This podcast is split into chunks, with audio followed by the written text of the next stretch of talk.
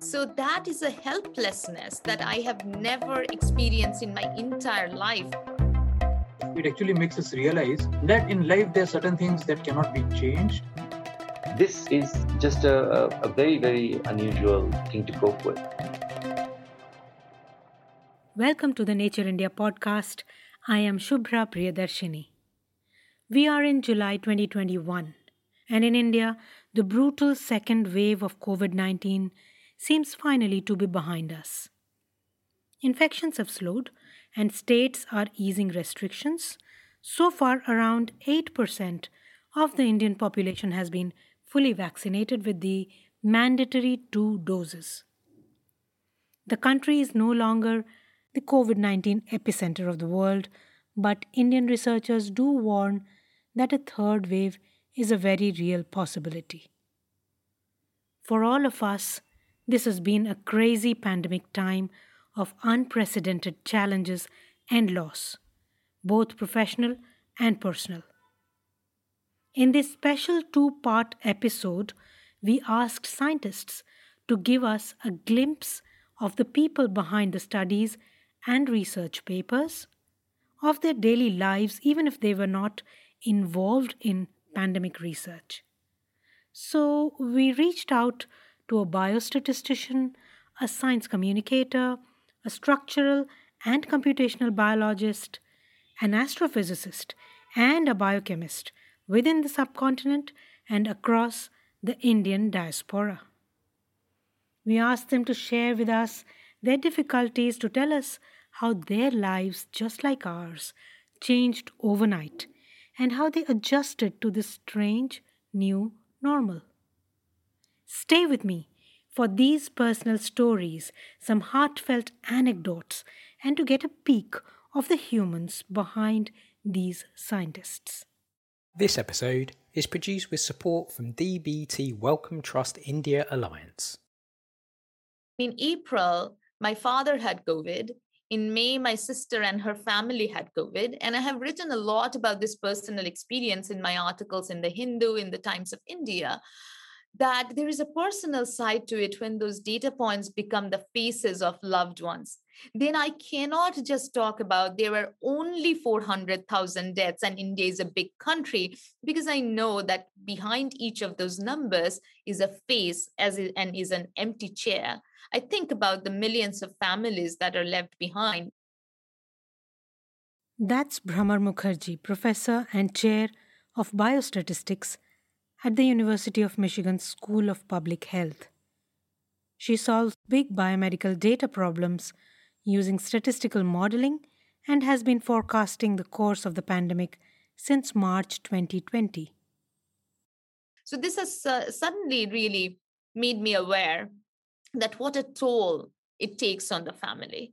And um, and those were very and for people with hyphenated identities when our lives are you know spread across two continents with the time difference every time a phone rings at an unusual time you have this panic attack that something has happened and this sense that everything is under lockdown. So even if something happens you cannot go so that is a helplessness that I have never experienced in my entire life because I knew that even if I have chosen to build a life in another country and I am a US citizen, a part of my root identity lies in India. And if my parents need me, I could go back.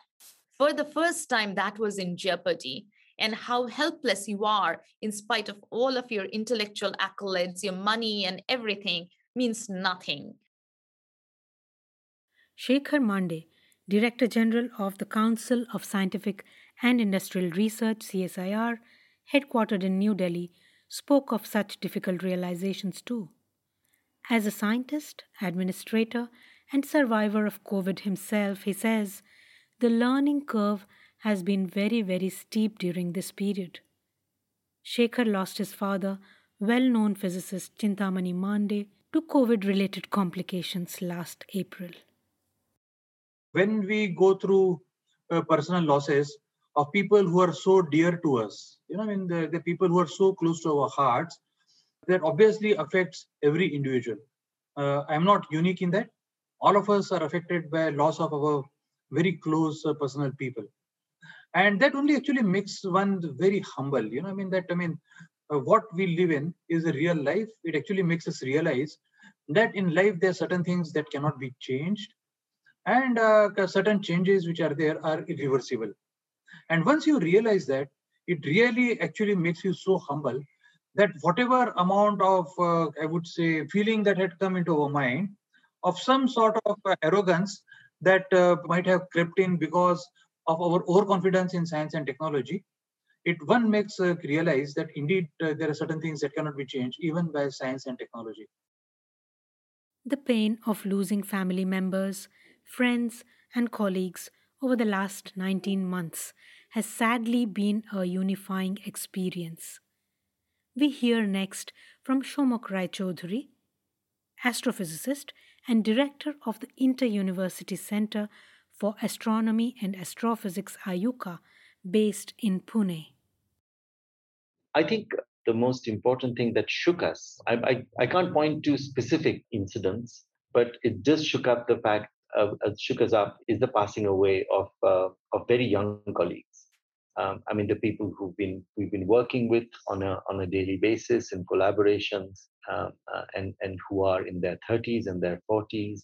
So that that that just changes the perspective of uh, you know a normal life, as you you, you probably think that um, that science is the is your um, you know primary uh, objective but when it comes to uh, when it comes to uh, actually losing people who you're working with suddenly due to this completely unforeseen pandemic. Another thing I'd, I'd like to point out is that it is not just losing somebody that is that, that that affects us. What has also affected us is the prolonged effect this has had on many families to which our collaborators and our students, etc., belong. This uh, um, is just a, a, very, very um, unusual um, thing to cope with. And uh, I, it's almost becoming a normal situation now, which I think I, it is quite quite hard to to cope with. I think. Coping with the constant fear and uncertainty has also been a challenge, Somak says.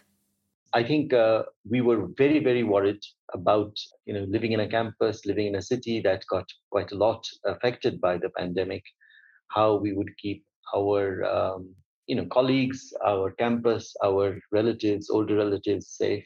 That took up a lot of our you know um, our attention. So the covid itself not the shutdown but the covid disease itself actually put us in a lot of you know mental anguish mental stress uh, dealing with not just our own stress in our own systems but also the, the collective stress of people around us professionally scientists from various fields have faced severe hurdles, some more than others. People who actually work with their hands in labs, in facilities, they are certainly extremely handicapped. Experimental work has been handicapped. Luckily, I am somebody who works uh, um, mostly theoretically with computers, taking data from telescopes and satellites that have uh, you know been running all through the pandemic.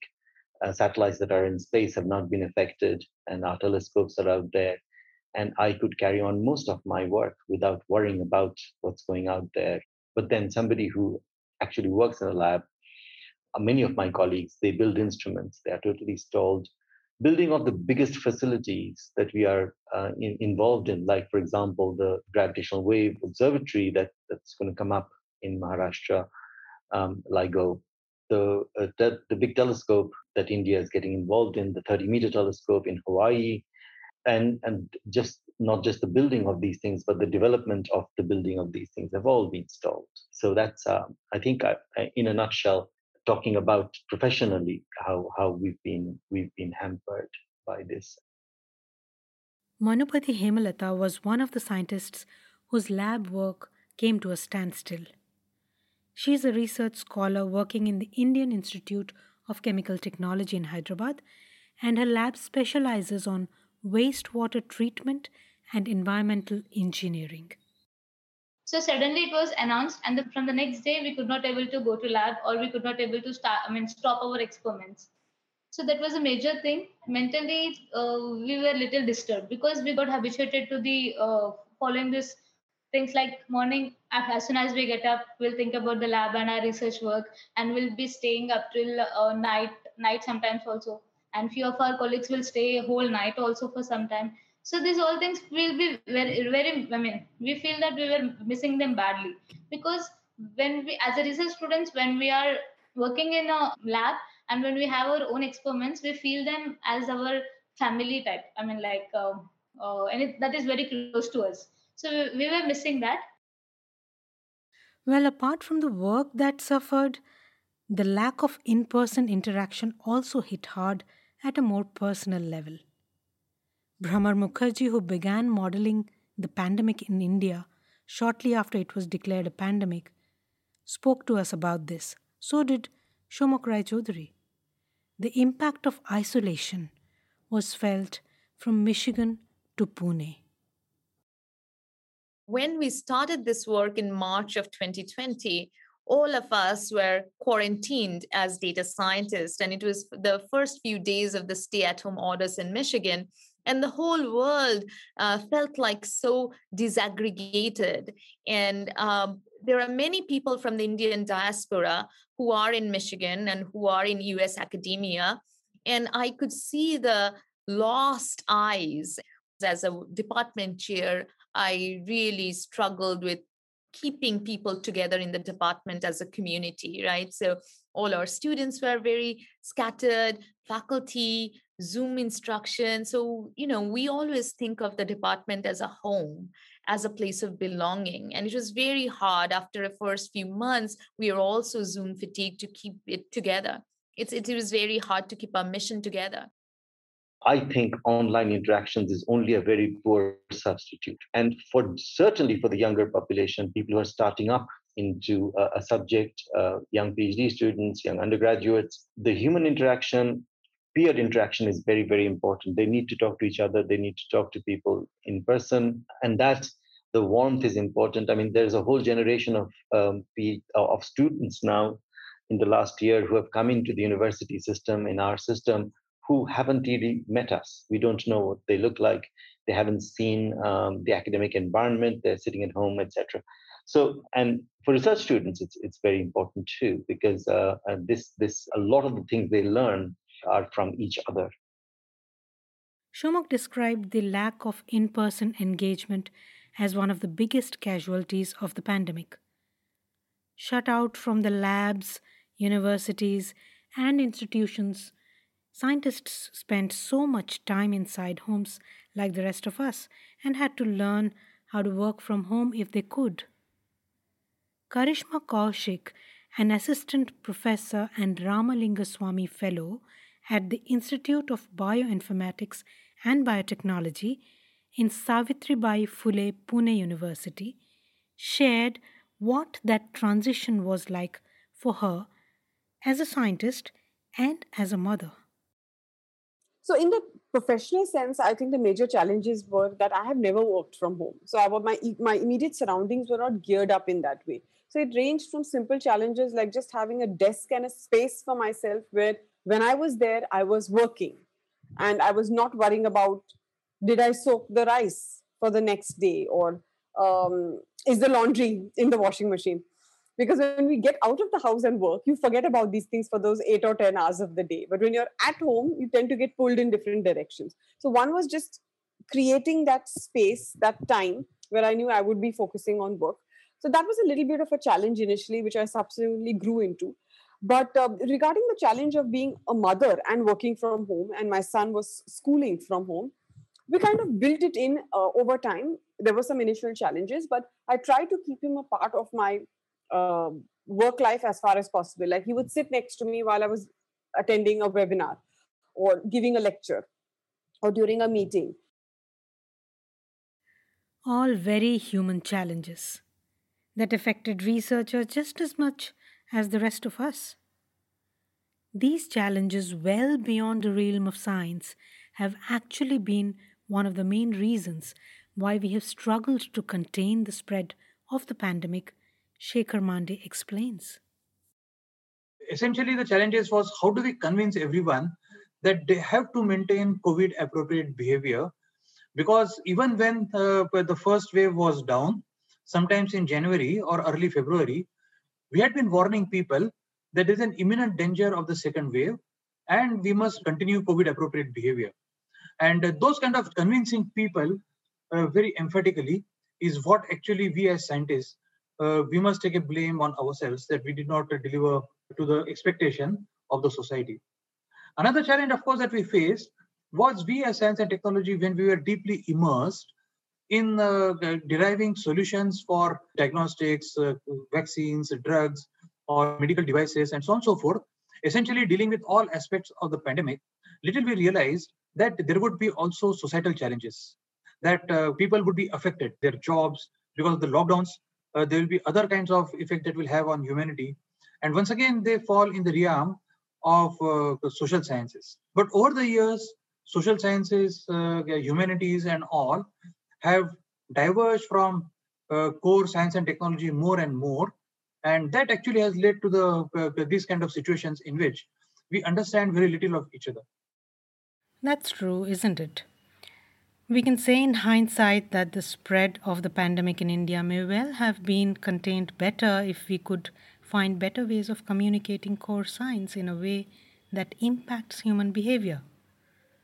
One of the things that uh, we science journalists have been sulking about throughout the pandemic is that we've written and produced tons of stories, but much of that has not triggered real change either in human behavior or in national policies.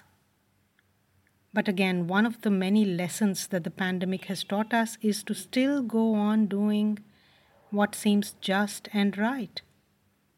We hope you enjoyed the insights shared on this episode of the Nature India podcast. They certainly struck a chord with me. And here's a shout out to my terrific colleagues Jinoy Jose and Amrita Gupta Nambiar, who work behind the scenes to turn each of these episodes into something magical. Stay tuned for part two of this episode, where these very scientists delve deeper into what this year has meant for them, what gave them hope, what drives them on. We'll find out.